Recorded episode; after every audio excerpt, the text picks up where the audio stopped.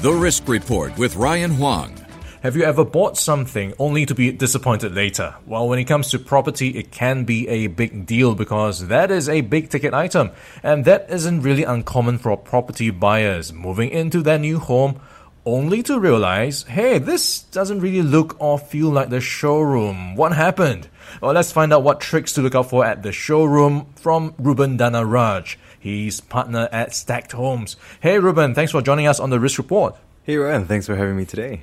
Hey Ruben, so why do some buyers feel that way? How common is this feeling? You know, when some parts look a bit smaller, some parts feel a bit underwhelming. What's going on? I, I think the phrase here is kind of the mismatch of expectations, and that has become increasingly less over the years. I guess as um, internet outreach has increased, uh, buyers, renters, sellers, they're becoming a lot more informed. Uh, it's a lot easier to reach out to experts who then advise them on the paths to take. And therefore, you don't really get that massive um, mismatch of expectations that you would get maybe like a couple of years ago, right? Where you, you paid for the unit and then mm. you come in, you open the door and like, hey, this is not what I paid for. You know, it's a, it's a completely different thing. That's it. A mismatch of expectations is uh, natural, right? Um, and I think this is more geared towards new launch condos as opposed to resale condos. And it happens more with first time buyers as opposed to veteran buyers. So, why new launch condos? Well, mainly because with resale units, right, you're able to actually go to the flat to have a look at the place. Uh, you have a feel for the uh, the surroundings, the views, and everything. So you're not really surprised with a new launch unit, right? The kind of threshold that you have really comes from the show flat unit itself. Uh, and that can be very different from the actual unit you're getting, right? In terms of layouts, in terms of which floor it is, in terms of views and everything. And interior design as well, which I believe we might be uh, touching on in a bit. Mm. On the other hand, with uh, why first-time buyers uh, versus veteran buyers, I think it's a it's relatively self-explanatory. Yeah. Uh, veteran buyers have already been through the entire process, right? So so they have been disappointed before. They kind of know that okay, you know, this is the areas that I should be looking out for. These are some red flags uh, first time buyers are kind of like, oh, you know, I, I'm not really sure what to look yeah. out for, you know, very, very new to the scene. Yeah, Ruben, things can be tricky for first time buyers. So when you talk about mismatch of expectations, uh, what are some of the things these first time buyers should be keeping in mind? Let's start with furniture first.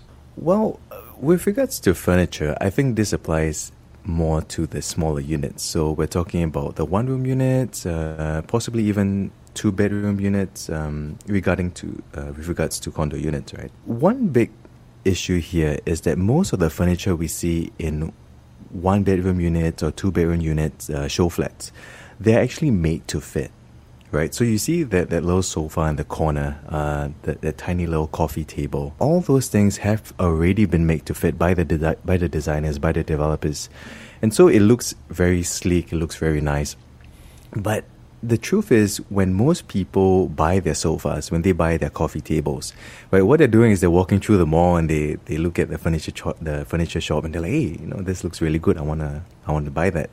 They buy it, they bring it back to the home, and they realize it's that entire sofa takes up a massive uh, space in the living room, and, and that's because um, people are not really aware to the fact that uh, to the importance of measuring uh, your furniture uh, beforehand right? I think that's that's one of the the slight yeah. Because when you actually buy the furniture that you want to buy, it is not actually going to be as small as what as you might see in a show flat. It's a different size. Mm-hmm. Definitely. In fact, if you look at the sofas, sometimes uh, in showrooms, you you have that little notice there that says uh, "Please do not sit." Right. So in that sense, you can't really have a feel of how big it really is. You're, it's everything's just eye power, and it's very easy easy to be distracted mm. by all the the things that are around, the colors, the sights. There are other people over there, so that's going to give some distraction to, yeah. to what you should be focusing on. Yeah, Ruben, from the furniture, let's move on to the materials. Walk us through what to look out for here. What is being displayed at a show flat? Is that what you will get?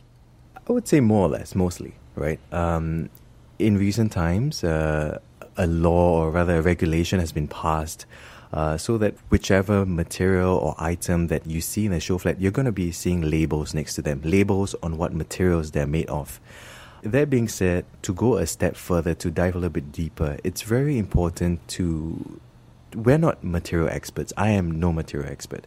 But the truth is, it's always a quick Google search away. So, for example, if you're looking at the sink, mm. right, uh, you see the kind of material, maybe uh, faux marble or marble, right?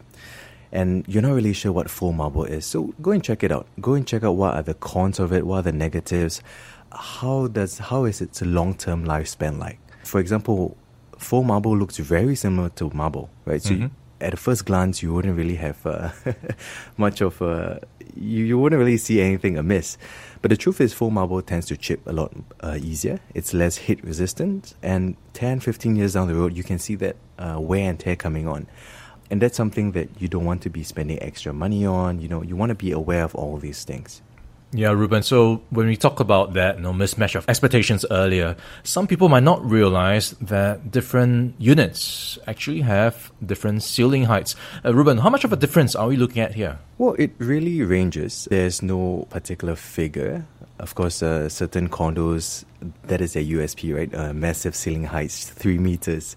But really, the more poignant point here is that when you buy into lower units, so for example, a first floor unit, mm-hmm. right, as well as a peak floor unit, a top floor unit, sometimes the penthouses and all, those guys usually have much higher ceilings than all the other units uh, in between, the sandwich units. So one way to make sure that you don't have a mismatch of expectations there is to check with the person at the show flat, whether it's an agent, um, you know, a seller, whatsoever, developer, even if you're able to, to speak with them. Ask them, um, hey, you know, what is the ceiling height for my unit, which is going to be on the seventh floor, for example? Mm. Uh, and actually, that brings uh, another point, which is unit layouts, right? So if you're going to go into a show flat, chances are, especially if you look at bigger developments like the D'Leedon, there's so so many units there's so many unit layouts the developers can't possibly show you all these layouts so it's also important to look at the floor plan to understand that um, the unit you're buying could be actually very different not just in terms of furnishings but also in terms of layout right? Yeah. Um, as opposed to the show flat. Just talking about layouts, one of the things I observe is you know the generous use of mirrors. Ruben, is it right to call that a show flat trick? Yes, yes, uh, definitely. Uh, that's definitely something you would uh, assume as a interior design trick uh, to spruce up the place to make it look a little bigger. Um, that is one of the biggest things in interior design. When you pop a mirror down, it naturally makes the room look um, sometimes twice as big, one and a half times bigger. Um, so to definitely be careful of that. But it also brings me to another point where we are all living in our own homes, right? So we want to live in a nice, comfortable place. And when you go to a showroom, it's been treated by expert interior designers. So what I like to do when I go into a show flat is I, I get out my pen and paper, right? I note certain things that I realize, like mirrors, for example, position of mirrors, types of mirrors, um, all these little things which I can then take and apply into my own unit right? To kind of spruce it up a, uh, a, DIY without having to spend so much money. So you can actually do all this yourself. So the next time you go into a show flat, have a look at all this. Uh, be as opinionated as possible, right? And then uh, take this back with you back home. Yeah, that's a good trick. Visiting show flats for home decor tips that you can use in your mm. own homes, not just for first time buyers. Uh, Ruben, we've been talking about the physical stuff, stuff you can touch and feel. So let's move on to the more intangible stuff, the numbers. What should some of the questions be when you talk about costs and fees? What should you be asking? A big one that we tend to let slip is really maintenance costs. Depending on how big the development is, how small it is, uh, maintenance costs can really vary, right? And you're paying that monthly, uh, which as an investor will impact your cash flow. As a homeowner, it would impact your you know your total sum that you're paying per month. So 5, 10, 15 years down the road, that's going to accumulate. So very important to learn about maintenance costs. That's a very big one and to factor that into your, your pricings apart from your ABSDs and all that mm. stuff. Because units are most of the time released in batches, right? When you we're talking about new launch um, developments, you don't see that developers release all the units at once, uh, I, I unless of course the demand is really high, which is not always the case. So always ask about unit batches, right? And while you're asking about when these units will be released, uh, how many units will be released at this point, also ask about discount rates, right? It's always worth a shot. And while you're at that, ask why. Why is this condo more expensive than the condo next door? For example. That's one thing I like to do. Or, or even why this condo is so cheap compared to all the condos around. When you ask these questions, naturally promoters, agents there will have to, they, they, their answer will be related to the USPs of this particular project. So very quickly you get to sift all these things out. Like, oh, you know, this condo is so expensive because uh, it comes with luxury fittings, right? Uh, because of the massive facilities you're going to have. So immediately you have a rough idea, and then you can you know pop your research from there. Yeah, very good tip. Uh, if you don't ask, you don't get it. well, let's mm. let's also talk about what to look out for, not just in the show flat, but outside the show flat, where the show flat is, because that's pretty much where you are going to be living, your neighborhood. What are some of the things you need to consider, Ruben? One very big thing for me is road noise. Um, I'm a writer, you know, we, we write at Stacked, and mm. um, obviously it's very important to have um, silence as much as possible. So you can always plug in, right? But then some once you you can't be plugged in the entire day. Um, and if especially for those who are working from home, and this brings uh, light to the current climate, like the COVID 19 issue where people are working from home, uh, a lot of people are beginning to realize that, hey, my flat is actually really, really noisy, right? So the thing is, show flats are not always where the actual development is going to be located.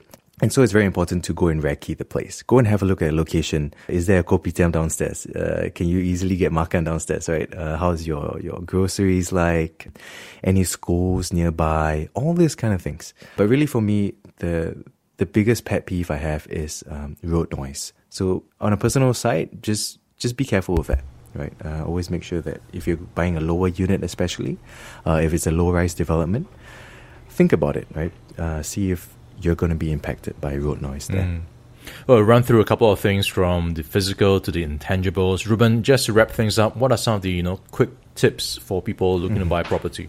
Really, there there are so many things. Um, one big thing is really to speak to the experts, uh, and I don't mean agents. I don't mean us. You know, you speak to as many people who have that experience of even buying a place, right? Investors, uh, landlords, people that you know, because they are always going to have um, some kind of experience, some kind of feedback, and through that you can learn a lot of things. Probably the biggest thing is to remember that you as as a home buyer, as an investor, you have your individual needs and wants, which could vary from ninety percent of other people, right? So you have to sit down. You have to, you know, sit with your spouse, with your kids, or if you're single, you know, get a piece of uh, paper, some pen.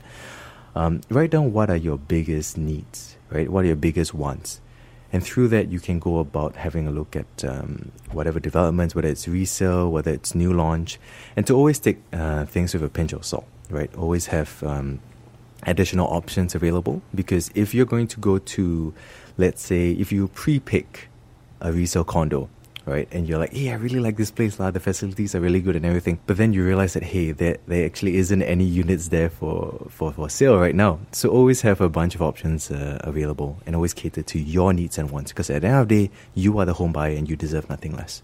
Yeah, those are very valuable tips and some tricks to look out for as well. Uh, at the show flat, I've been chatting with Ruben Danaraj. He is a partner at Stacked Homes, and you can find out more from his website, stackedhomes.com forward slash editorial. So this has been the Risk Report. I'm Ryan Huang, and we'll catch you next time. The Risk Report is a production of SPH Radio. It's hosted and produced by Ryan Huang. You can also find us on iTunes, Google Podcast, and streaming on Google Home.